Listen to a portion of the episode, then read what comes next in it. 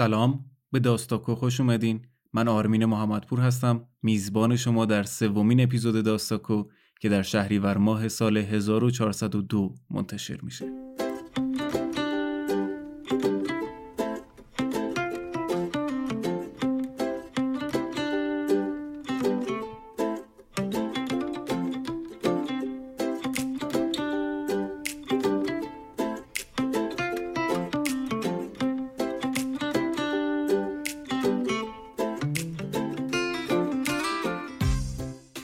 داستاکو پادکستیه که در هر اپیزود اون ما یک داستان کوتاه می‌خونیم. یعنی اصل قضیه خانش اون داستان کوتاهه. کتابی که داستان درش چاپ شده رو معرفی می‌کنیم. راجب نویسندی یک اطلاعات مختصری میدیم و در انتهای اپیزود هم راجب داستانی که خوندیم یه مقدار خیلی کمی صحبت می‌کنیم که یک چالش ذهنی برامون ایجاد می‌کنیم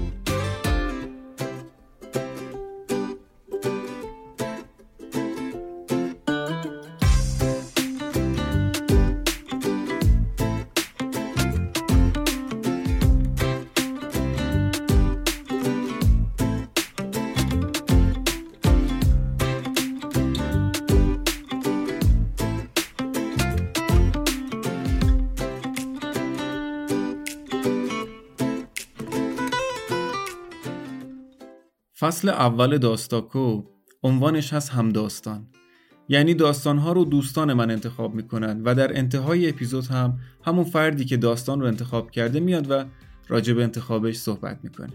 در اپیزود سوم ما داستان کوتاه لاتاری رو می‌خونیم از شرلی جکسون که در کتاب لاتاری، چخوف و داستانهای دیگر چاپ شده.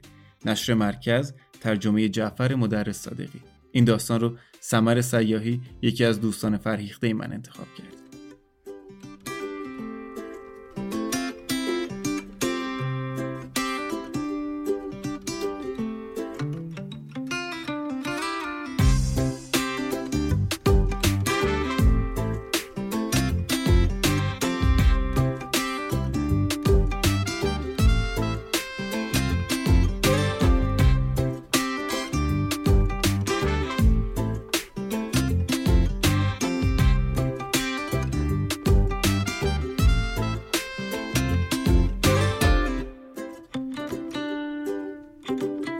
خب همین اول کار راجب کتاب لاتاری چخوف و داستانهای دیگر. اینو بگم که خیلی کتاب خوبیه. برعکس کتاب های اپیزود قبلی که همه داستان ها از یک نویسنده بود این کتاب هفت داستان کوتاه داره از هفت نویسنده مختلف. شاید اون حالت تک نویسنده بودن یکم حرفه‌ای تر به نظر بیاد ولی من شخصا این مدل کتاب ها رو خیلی بیشتر دوست دارم. به هم حس اینو میده که رفتم سر یه میز سلف سرویس و می‌تونم از هر غذایی که دوست دارم یه تیکه بردارم و بذارم توی بشقابم. حالا اینکه این تیکه ها چقدر با هم جور در بیاد و خوب باشه دیگه اون هنر مترجمیه که داستان ها رو انتخاب کرده و ترجمه کرده و توی کتاب قرار داده. مترجم این کتاب خودش خیلی نویسنده خوبیه. آقای جعفر مدرس صادقی خیلی آدم کاربلدیه و از نظر من داستانهای خیلی خوبی انتخاب کرده و خیلی هم خوب ترجمه کرده. در انتهای کتابم شیش تا یادداشت ادبی هست بر همین داستان ها راجع به همین داستان ها که می‌تونین با خوندنشون اطلاعات خیلی خوبی کسب بکنین. در کل به شدت این کتاب رو با این جلد بنفش رنگ خوشگلش من بهتون پیشنهاد می‌کنم که تهیه بکنین و بخونین. قبلا با یه روجلد دیگه ای چاپ می‌شد یه روجلد نچندان زیبایی. ولی چاپ های جدیدش عوض کردن جلد رو و خیلی چیز بهتری از آب در اومده. تو خود کاور اپیزود هم اون گوشه تو نواری که ما اسم داستان و نویسنده رو نوشتیم حمید که کاورها رو طراحی می‌کنه جلد کتاب ها رو هم خیلی محو میندازه زیر اون نوشته اگه خواستین همین الان می‌تونید سفر بالا بزنین و کاور اپیزود رو ببینین و رو جلد رو ببینین. در سومین اپیزود داستاکو برای اولین بار داریم از یک نویسنده زن یک داستان کوتاه می‌خونیم. زنی که وقتی در اواخر دهه چهل میلادی برای زایمان سومش رفت بیمارستان اون کسی که فرم رو پر می‌کرد ازش پرسید شغل. خانم جکسون هم گفت که نویسنده. اون فردی که فرم رو پر می‌کرد یه ذره تعلل کرد و یکم این ورانور نگاه که آخرش هم نوشت خانهدار. چون در اون دوران یک زن رو به عنوان نویسنده هنوز نمی‌تونستن به رسمیت بشناسن. فقط مردم عادی هم نبودن بلکه کسایی که خودشون در حوزه نشر و ادبیات کار می‌کردن هم کم و بیش همین رفتار رو راجع به نویسنده های زن داشتن. شرلی جکسون نویسنده فعالی بود خیلی زیاد مینوشت ولی داستانهاش کم و بیش در مجلات چاپ می‌شدن ناشرها هم عمدتا رد می‌کردن کتابهاش رو. در دانشگاه روزنامه نگاری خونده بود. همونجا هم با همسرش آقای هایمن که خودش یک منتقد ادبی بود آشنا شد و با وجود مخالفت های خیلی زیاد خانواده هاش اینا ازدواج کردن با هم دیگه. خانواده جکسون مسیحی های خیلی افراطی و یهودی ستیزی بودن. خانواده هایمن هم یهودی های خیلی مسیحی ستیز و افراطی بودن و دو طرف قبول نمی‌کردن که یک عضو جدید از یک مذهب دیگری بیاد و وارد خانواده بشه. ولی خب اینا در غیاب خانواده هاشون ازدواج کردن و چهار تا فرزند داشتن. زندگی نسبتا خوبی هم داشتن. و اتفاقا وقتی که خانم جکسون فرزند سومش رو هم باردار بود یک روز صبح پا شد در دو ساعت یک داستانی نوشت به اسم لاتاری. edit ش هم نکرد. یعنی نسخه که ما الان داریم تقریبا همون نسخه که در دو ساعت نوشته شده یک روزی در اواخر دهه چهل میلادی. و فکر می‌کرد خیلی داستان خاصی هم ننوشتم یک داستان معمولی نوشتم. منتها وقتی در سال 49 این داستان در مجله نیویورکر چاپ شد قشنگ ترکوند. شرلی جکسونی که ناشرها ردش می‌کردن یکو ده ها هزار نامه براش رسید از خواننده های مجله راجب همین یه داستان. و یهو ناشرها افتادن دنبالش که کتابهاش رو چاپ بکنن. گفتیم نزدیک 100 تا داستان کوتاه نوشته خانم جکسون و 8 تا داستان بلند و بعد از لاتاری دیگه خیلی سر زبون ها افتاد و کتابهاش چاپ شد.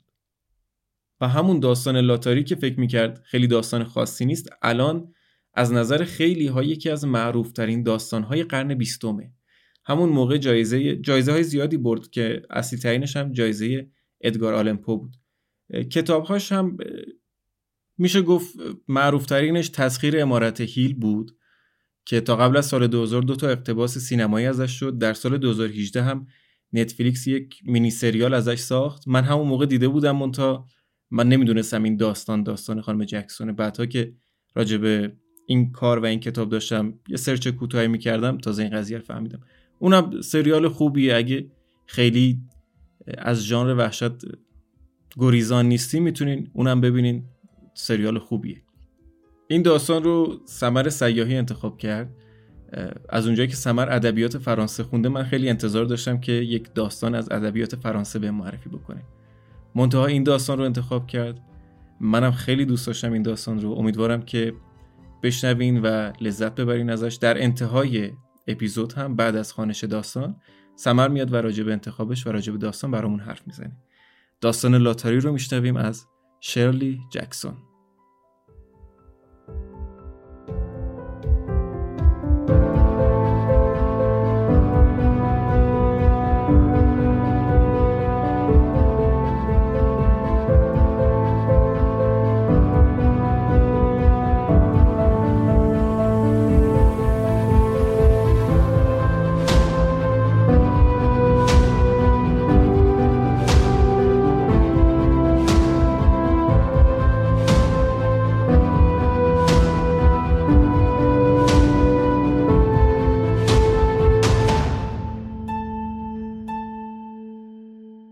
صبح روز 27 ژوئن روشن و آفتابی بود و گرمای تر و تازه یک روز ناف تابستان را داشت.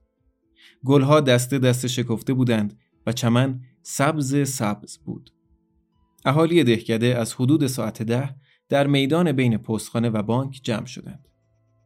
بعضی شهرک ها جمعیتشان آنقدر زیاد بود که لاتاری را دو روز طول می‌دادند و باید از 26 ژوئن شروع می شد. اما در این دهکده که فقط حدود 300 نفر جمعیت داشت تمام مراسم دو ساعت هم طول نمی کشید و می‌شد از ساعت ده صبح شروع کرد و سر و ته قضیه را طوری هم آورد که اهالی برای نهار به خانه هاشان برگردند. بچه ها پیش از همه جمع شدند. تعطیلات مدرسه تازه شروع شده بود و حس آزادی هنوز برای خیلی از آنها تازگی داشت. قبل از اینکه بازی های پرسر و صداشان را شروع کنند دور هم جمع شدند و صحبت ها هنوز از کلاس درس بود و از معلم و از مشق بود و تنبیه بابی مارتین از همین حالا جیبهاش را پر از قلوه سنگ کرده بود پسرهای دیگر هم همان کار را کردند و صافترین و گردترین سنگ ها را برداشتند. بابی و هری جونز و دیکی دلاکرووا اهالی دهکده او را دلاکروی تلفظ می کردند. در یک گوشه میدان تل بزرگی از سنگ درست کردند و مراقب ایستادند که پسرهای دیگر به آن دستبرد نزنند. دخترها گوشه ایستاده بودند. با هم حرف می زدند و زیر چشمی به پسرها نگاه می کردند. بچه های کوچولو توی خاک غلط می زدند و یا دست برادرها و خواهرهای بزرگترشان را گرفته بودند. طولی نکشید که مردها هم آمدند. از دور بچه های خودشان را می پاییدند و داشتند از کشت و باران حرف می زدند و از تراکتور و مالیات. دور از تل سنگ دور هم ایستادند و با صدای آرام برای هم لطیفه تعریف می کردند و لبخند می زدند. نمی خندیدند. زنها با لباسهای خانه و پیراهنهای رنگ رو رفته بعد از مردها سر رسیدند. همانطور که به طرف شوهرها می رفتند با هم سلام علیک کردند و بنا کردند به غیبت کردند. بعد کنار شوهرهاشان ایستادند و بچه ها را صدا زدند. بعد از سه چهار بار صدا زدن بچه ها به اکراه آمدند. بابی مارتین از زیر دست مادرش در رفت و خنده کنان به سمت تل سنگ دوید. پدرش سرش داد زد و بابی زود برگشت و بین پدرش و برادر بزرگش ایستاد. لاتاری را آقای سامرز اداره می کرد. مثل مراسم رقص های دست جمعی، مراسم باشگاه جوانان و برنامه هالووین. هم وقتش را داشت و هم توانش را تا خودش را وقف فعالیت های اجتماعی کند. مردی بود با صورتی گرد و خوشمشرب که شرکت استخراج زغال سنگ را اداره می کرد و مردم دلشان به حالش می سوخت. چون بچه نداشت و زنش بد اونق بود. همین که با صندوق چوبی سیاهی که در دست داشت به میدان رسید هم همه میان اهالی در گرفت. آقای سامرز دستی تکان داد و گفت بچه ها امروز کمی دیر شد. آقای گریوز رئیس پستخانه که به دنبالش میآمد میز سپایه‌ای در دست داشت. سپایه را گذاشتند وسط میدان و آقای سامرز صندوق سیاه را روی آن گذاشت. اهالی دهکده دورتر ایستاده بودند و بین آنها و سپایه فاصله افتاده بود. وقتی که آقای سامرز گفت کی میاد به من کمک کنه؟ مردم چند لحظه مردد ماندند. بعد دو نفر از مردها آقای مارتین و پسر بزرگش باکستر جلو آمدن تا صندوق را روی سپایه نگه دارند و آقای سامرز برقه های توی صندوق را به هم بزند. لوازم اصلی برگزاری مراسم لاتاری خیلی وقت پیش از میان رفته بود. اما صندوق سیاهی که حالا روی سپایه بود حتی از پیش از تولد وارنر پیر یعنی مسنترین مرد دهکده به کار می‌رفت. آقای سامرز بارها با اهالی دهکده درباره ساختن یک صندوق جدید حرف زده بود. اما انگار هیچ کس نمی‌خواست این تتمه سنت هم که صندوق سیاه نمایندهش بود از بین برود. می‌گفتند صندوق فعلی با قسمتهایی از صندوق ما قبل خودش درست شده است. یعنی همان صندوقی که اولین ساکنان دهکده ساخته بودند. هر سال پس از لاتاری آقای سامرز حرف صندوق جدید را پیش می‌کشید. اما هر بار قضیه بی آنکه کاری صورت بگیرد فراموش می‌شد. صندوق سیاه سال به سال رنگ و رو رفته تر می‌شد. حالا دیگر سیاه سیاه نبود. یک طرفش طوری تراش خورده بود که رنگ چوب اصلی را می‌شد دید و بعضی جاها کمرنگ شده بود و لک و پیس داشت. آقای مارتین و پسر بزرگش باکستر صندوق سیاه را محکم روی سه‌پایه نگه داشتند تا آقای سامرز ورقه ها را خوب با دست هم بزند. چون بیشتر قسمت های مراسم فراموش یا منسوخ شده بود آقای سامرز موفق شده بود ورقه های کاغذی را جانشین تکه چوب هایی کند که نسل به نسل به کار رفته بود. استدلال آقای سامرز این بود که تکه چوب ها برای وقتی که دهکده کوچک بود خیلی هم مناسب بوده است. ولی حالا که جمعیت از 300 نفر هم بیشتر شده و احتمال دارد از این هم بیشتر بشود لازم است چیزی به کار رود که راحت توی صندوق سیاه جا بگیرد. شب پیش از لاتاری آقای سامرز و آقای گریوز ورقه های کاغذی را درست می کردند و توی صندوق می گذاشتند. بعد آن را به گاف صندوق شرکت زغال سنگ آقای سامرز می بردند و در گاف صندوق را قفل می کردند تا صبح روز بعد که آقای سامرز آن را به میدان دهکده می برد. بقیه سال صندوق را می گذاشتن کنار. گاهی اینجا بود و گاهی آنجا. یک سال در انبار منزل آقای گریوز سر کرده بود و یک سال دیگر در پستخانه زیر دست و پا مانده بود. گاهی هم آن را میگذاشتن روی یکی از قفسه های خاروبار فروشی مارتین. تا آقای سامرز شروع لاتاری را اعلام کند قیل و قال زیادی راه افتاد. فهرست اسامی را باید تهیه می کردند. اسم بزرگ هر خانواده و بزرگ هر خانوار از هر خانواده و اعضای هر خانوار. رئیس پستخانه مراسم سوگند آقای سامرز را که مجری رسمی لاتاری بود انجام می‌داد. بعضیها یادشان می آمد که زمانی مجری لاتاری چیزی شبیه به یک برنامه آوازخانی هم اجرا می کرده است. سرودی سرسری و ناموزون که هر سال خوانده می‌شد.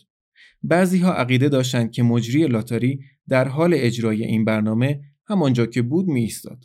دیگران عقیده داشتند که او باید میان مردم قدم می‌زد. اما سالها بود که این قسمت از مراسم به تدریج ور افتاده بود. مراسم سلام رسمی هم بود که مجری لاتاری باید خطاب به کسی که برای برداشتن ورقه به سراغ صندوق می آمد ادا کند. ولی این هم به مرور زمان تغییر کرده بود و حالا مجری فقط باید به هر کسی که نزدیک می‌شد چیزی می‌گفت. آقای سامرز برای این کارها خیلی مناسب بود.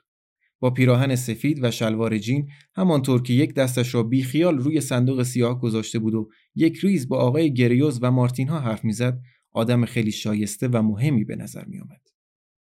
همین که آقای سامرز سرانجام دست از حرف زدن برداشت و رو به جمعیت کرد خانم هاچینسن که نیمتنش را روی شانههاش انداخته بود با عجله خودش را به میدان رساند و پشت سر جمعیت خودش را جا داد. به خانم دلاکرووا که کنارش ایستاده بود گفت پاک یادم رفته بود که امروز چه روزیه؟ و هر دو خنده نیم بندی کردند. خانم هاچینسن ادامه داد. فکر کردم شوهره داره اون پشت هیزم جمع می‌کنه. بعد از پنجره نگاه کردم دیدم بچه هام نیستن. تازه یادم افتاد که امروز 27 و بدو بدو خودم رو رسوندم. دستهاش را با پیشبندش پاک کرد. خانم دلاکرووا گفت به موقع اومدی هنوز دارن حرف می‌زنن. خانم هاچینسن سرک کشید و از میان جمعیت نگاه کرد و شوهر و بچه هاش را دید که جلو جلوها ایستاده بودند. به نشانه خداحافظی دستی به بازوی خانم دلاکرووا زد و از لای جمعیت راهی باز کرد. مردم با خوشرویی کنار رفتند و راه دادند. یکی دو نفر با صدایی که آنقدر بلند بود که به آن طرف جمعیت برسد گفتند هاچینسن خانمت داره میاد و بیل بالاخره پیدا شد خانم هاچینسن خودش را به شوهرش رساند و آقای سامرز که منتظر مانده بود با خوشخلقی گفت فکر کردم مجبوریم بدون تو شروع کنیم تسی. خانم هاچینسن گفت می‌خواستی ظرفامو نشسته تو ظرفشویی ول کنم و بیام جو؟ توی جمعیت که بعد از رسیدن خانم هاچینسن داشتن سر جاهای خودشان میستادند صدای خنده آرامی پیچید آقای سامرز با قیافه جدی گفت خب گمونم بهتره دیگه شروع کنیم. زودتر قالشو بکنیم که بتونیم برگردیم سر کار و زندگیمون. کسی قایب نیست؟ چند نفر گفتن دامبار دامبار. آقای سامرز فهرست اسامی را نگاه کرد. گفت کلای دامبار. درسته. پاش شکسته. کی به جاش تو قره کشی شرکت می‌کنه؟ زنی گفت گمونم من. و آقای سامرز رو به او کرد و گفت زن به جای شوهرش شرکت می‌کنه. تو پسر بزرگ نداری که این کارو بکنه جنی؟ با اینکه آقای سامرز و همه اهالی دهکده جواب این سوال را خوب می‌دانستند مجری لاتاری وظیفه داشت که این چیزها را رسما بپرسد. آقای سامرز با قیافه معدب منتظر ماند تا خانم دامبار جواب بدهد. خانم دامبار با تاسف گفت هوراس که هنوز 16 سالش نشده. گمونم امسال هم من باید جور بابا رو بکشم. آقای سامرز گفت باشه. روی فهرستی که دستش بود یادداشتی کرد. بعد پرسید پسر واتسن امسال شرکت می‌کنه؟ پسر قد بلندی از میان جمعیت دستش را بلند کرد. اینجام از طرف خودم و مادرم شرکت می‌کنم. با حالتی عصبی چشمهاش را به هم زد و سرش را زیر انداخت و صداهایی از میان جمعیت شنیده شد که می‌گفتند این جک پسر خوبیه و خوب شد مادرت یه مرد پیدا کرد که به جاش شرکت کنه. آقای سامرز گفت خب فکر کنم همه اومده باشن. وارنر پیر هم هستش؟ صدای گفت اینجام و آقای سامرز سرش را تکان داد. آقای سامرز سرفه‌ای کرد و نگاهی به فهرست اسامی انداخت و جمعیت ناگهان ساکت شد. آقای سامرز گفت همه آمادن؟ حالا من اسمها رو می‌خونم. اول اسم بزرگ هر خانواده و مردها میان و یک ورقه از توی صندوق بر میدارن.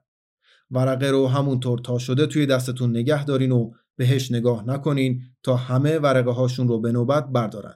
روشن شد؟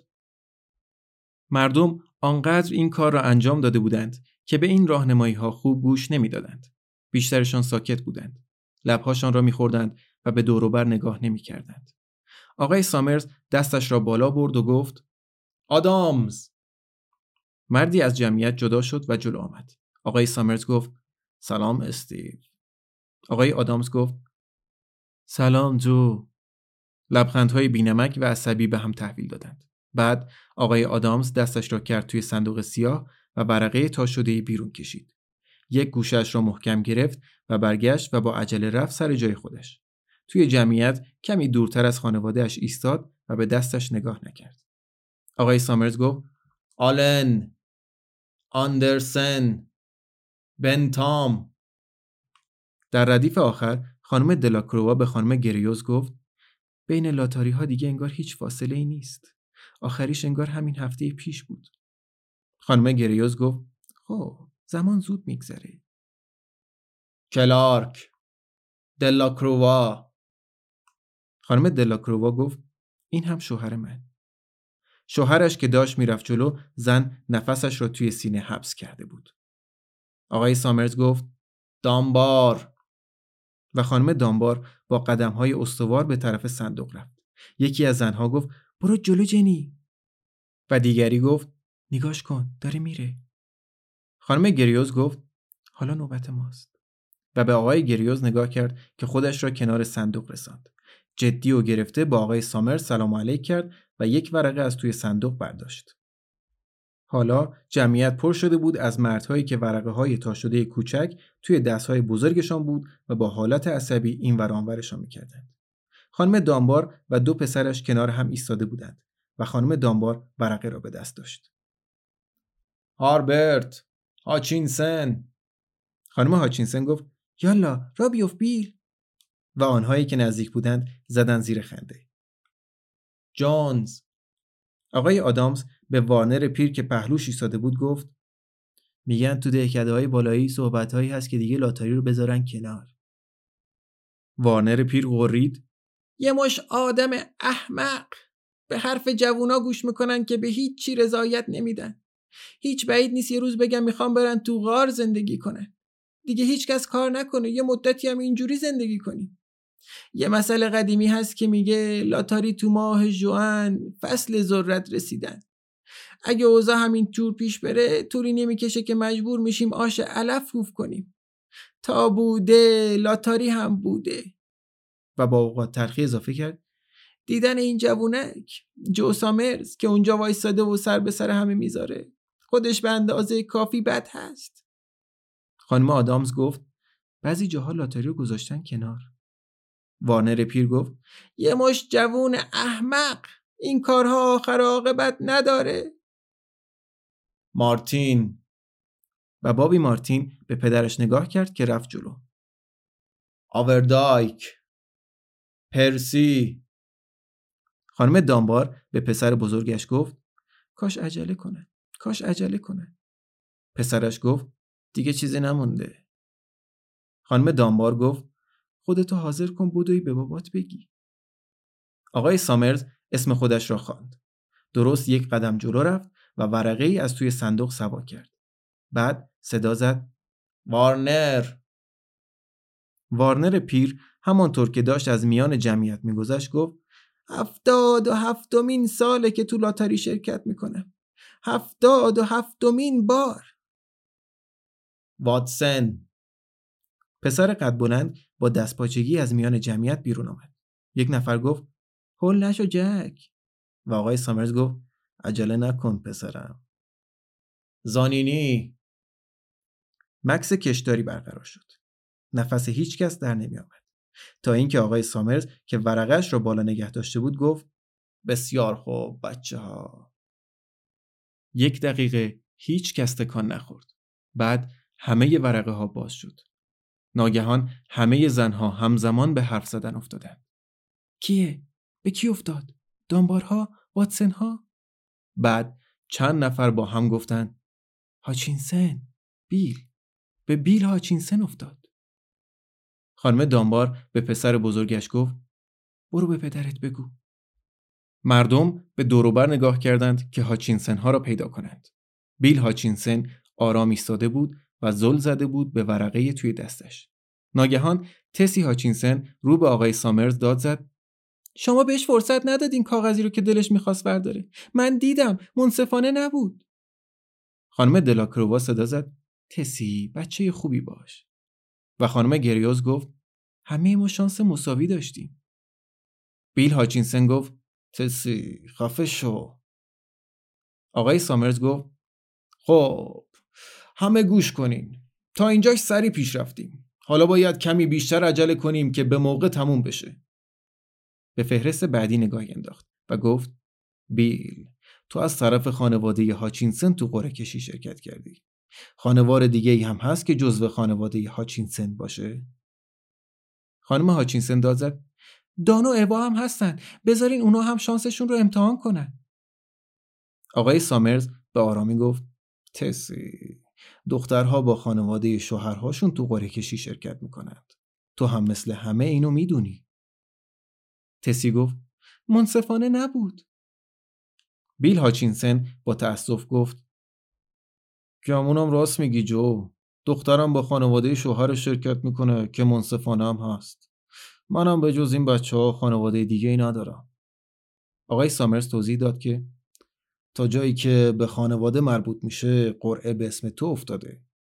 تا جایی هم که مربوط به خانوار میشه باز هم قرعه به اسم تو افتاده. درسته؟ بیل هاچینسن گفت درسته. آقای سامرز خیلی رسمی پرسید چند تا بچه داری بیل؟ بیل هاچینسن گفت سه تا. پسر بزرگم بیلی نانسی و دیو کوچولو تسی و خودم. آقای سامرز گفت بسیار خوب. هری ورقه هاشون رو پس گرفتی. آقای گریوس سرتکان داد و ورقه ها رو بالا گرفت. آقای سامرز گفت مال بیل رو هم بگیر و همه رو بیانداز توی صندوق. خانم هاچینسن با صدایی که سعی داشت آرام باشد گفت فکر کنم باید از سر شروع کنیم. دارم به شماها میگم منصفانه نبود. بهش فرصت ندادین انتخاب کنه. همه شاهد بودن. آقای گریوز که هر پنج ورقه را سوا کرده و انداخته بود توی صندوق بقیه ورقه ها را انداخت زمین و باد آنها را برداشت و به هوا برد. خانم هاچینسن به آنهایی که دور برش بودن می‌گفت همتون گوش بدین. آقای سامرز پرسید حاضری بیل؟ بیل هاچینسن نگاه سریعی به زن و بچه‌هاش انداخت و سر تکان داد. آقای سامرز گفت یادتون باشه ورقه ها رو بردارین و همونطور تا شده نگه دارین تا همگی ورقه هاشون رو بردارن. هری تو به دیو کوچولو کمک کن. آقای گریوز دست پسر را گرفت و پسر با اشتیاق همراه او رفت تا پای صندوق. آقای سامرز گفت دیوی یه ورقه از توی صندوق بردار. دیوی دستش را کرد توی صندوق و خندید. آقای سامرز گفت فقط یه دونه بردار. هری تو ورقه رو براش نگه دار. آقای گریوز دست بچه را گرفت و ورقه تا شده را از توی مشت بستهاش درآورد و توی دست خودش نگه داشت. دیو کوچولو کنارش ایستاده بود و هاج و واج نگاهش می‌کرد. آقای سامرز گفت نوبت نانسیه. نانسی دوازده سالش بود. دوستان هم مدرسهش نفسهای بلند کشیدند و نانسی که دامنش را تکان می‌داد جلو رفت و با حرکت ظریفی ورقه ای را از توی صندوق برداشت. آقای سامرز گفت بیلی و بیلی با صورت قرمز و پاهای زیادی بزرگش همانطور که داشت ورقه را برمی داشت نزدیک بود صندوق را برگرداند. آقای سامرز گفت تسی تسی چند لحظه مردد ماند. بعد با بدگمانی نگاهی به دور بر انداخت. لبهایش را به هم فشرد و به طرف صندوق رفت. از توی صندوق ورقه قاب زد و گرفت پشت سرش. آقای سامرز گفت بیل بیل هاچینسن دستش را کرد توی صندوق، گردان و آخر سر ورقه را بیرون آورد. جمعیت ساکت بود. دختری زمزمه کرد امیدوارم نانسی نباشه. و زمزمهش به گوش همه رسید. وارنر پیر با صدای واضحی گفت دیگه مثل اون وقتها نیست. دیگه مردم اونطور که اون وقتها بودن نیستن. آقای سامرز گفت بسیار خوب. ورقه ها رو باز کنین. هری تو ورقه دیو کوچولو رو باز کن. آقای گریوز ورقه را باز کرد و وقتی که آن را بالا گرفت و همه توانستند ببینند که سفید است جمعیت نفس راحتی کشید.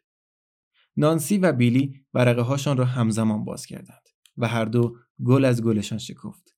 خندیدند و ورقه ها را بالای سرشان گرفتند و رو به جمعیت چرخیدند. آقای سامرز گفت تسی.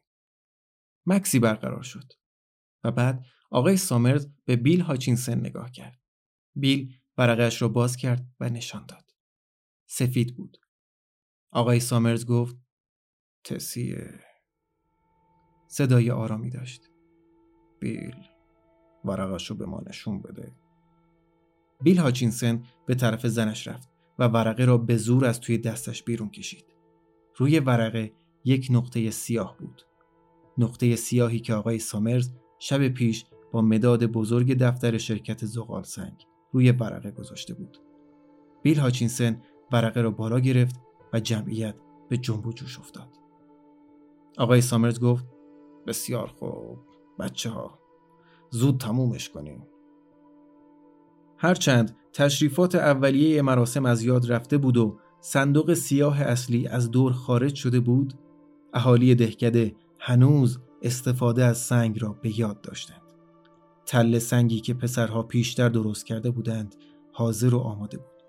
روی زمین هم سنگ ریخته بود و برقه هایی که از توی صندوق بیرون آمده بودند و باد می بردشان. خانم دلاکروا سنگی آنقدر بزرگ انتخاب کرد که باید دو دستی برمی داشت و رو کرد به خانم دامبار و گفت یالا عجله کن خانم دامبار که توی هر دو دستش چند تا سنگ کوچک بود نفس گفت نمی‌تونم بودم. تو برو جلو تا من خودمو برسونم. بچه ها هم سنگ توی دستشان بود و یک نفر چند تا سنگ ریزه به دیوی هاچینسن کوچولو داد. تسی هاچینسن حالا وسط یک فضای خالی ایستاده بود و جمعیت به طرفش حرکت می‌کرد.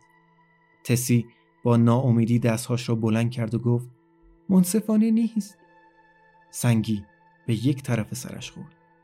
وارنر پیر داشت می‌گفت یالا یالا همه بیان. استیو آدامز جلوی جمعیت بود و خانم گریوس کنارش. خانم هاچینسن فریاد کشید. منصفانه نیست درست نیست. و آن وقت همه ریختند روی سرش.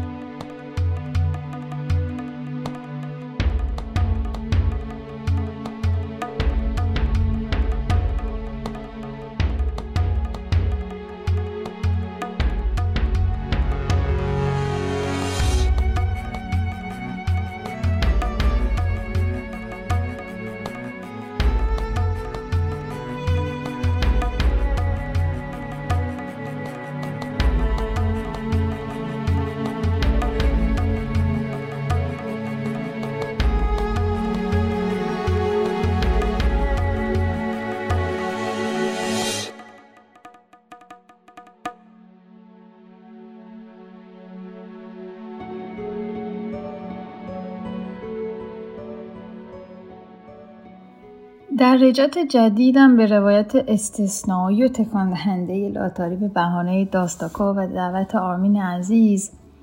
متوجه شدم میشه داستانی رو چندین بار خوند و کماکان هر بار از مهارت و زیرکی یه نویسنده در خلق عملا به وجد اومد.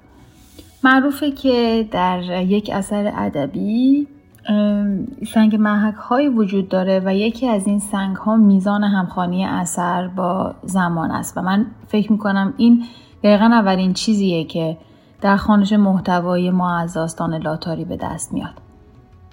با ارجایی به معرفی خود آرمین در مورد شری جکسون در ابتدای پادکست و زمانی که داستان در اون نوشته شده هم به راحتی می‌تونیم دردمندی نویسنده نسبت به امر زنانه و جایگاه زنان رو در لایه های مختلف داستان ببینیم. اینکه وضعیتی که هنوز به قدرت در جوامع مختلف جهان کماکان در حال سیر کردن سراشیبیاست و ماهیت زنانه حتی در جایگاه مادر خانواده اونطور که در داستان هم در مورد یکی از خانوارها به اون اشاره میشه نسبت به اولاد و ذکور در درجه دوم قرار داره.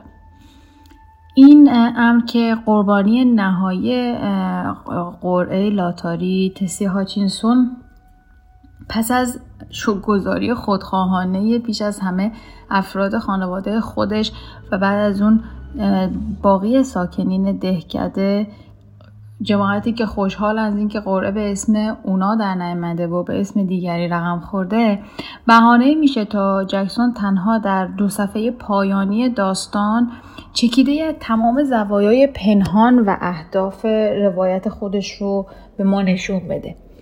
اینکه در جامعه بشری کماکان مناسبات بر اساس قانون بقا برقراره و این قانون عملا هیچ وقت تغییر نکرده. گویین که به وقت فاجعه حتی بعضا بیشتر هم نشون داده میشه. و شدت بیشتری به خودش می‌گیره. جکسون با به سطح آوردن این بخش از روان آدمی و پیوند اون با محور محتوای دیگه داستان که پشت پا زدن به سنته به نظر کنایه نامیدانه به روابط انسانی می‌زنه تا به خواننده خودش یادآور بشه که در صورت انفعال و عبور نکردن از سنت های غلط اون خودش هم در نهایت تبدیل به حلقه ای از این چرخه معیوب میشه. و لزوما این چرخه می‌تونه بسیار مرگبار باشه. در توصیفات اومده از جعبه لاتاری جعبه کهنه لاتاری نویسنده بدون مداخله مستقیم گزارشی از دو رویکرد کلاسیک نسبت به سنت رو یک بار دیگه به ما یادآور میشه. اونجا که در قبال پیشنهاد آقای سامرز برای ساخت جعبه نو افرادی در دهکده کماکان مخالفت می‌کنن و حضور فعلی جعبه خودش گواه بر این پیروزی از این قبیل آراهاست و انفعال در پیگیری چنین پیشنهادهایی به ثمر رسیدن چنین پروسه های از سمت افرادی مثل آقای سامرز به عنوان یک فرد قانون گذار همون چیزیه که بقای این سنت غلط رو تضمین می‌کنه. اونچه که در سیاهی مطلق این سنتگرایی بیش از همه تلخ به نظر می‌رسه تاثیر دومینووار اون به نسل جوانه. درگیری و کنجکاوی که بچه های دهکده با موضوع لاتاری پیدا می‌کنن اونقدر برای جکسون مهم هست که به عنوان اولین شرکت کننده ها در ابتدای داستان به حضور اونها نوری بتابونه. و در آخرین خطوط داستان یکی از همین بچه ها سنگ رو به دیوی هاچینسن که پسر کوچیک خانواده هاچینسنه میده تا به تن مادر خودش نشونه بره. در نهایت گویین که جکسون ناگهان در کاربرد تسی هاچینسون حلول می‌کنه و در برابر خواننده قرار می‌گیره و بستر اون فریاد می‌زنه. این منصفانه نیست درست نیست. مگر نه اینه که این همون پیام اصلی نویسنده برای خواننده آن زمانی خودشه. شاید که این فریاد قوی ترین و به یاد موندنی ترین چیزی باشه که خواننده قراره در انتهای تجربه خودش به آریت برداره. خواننده مثل شما مثل من.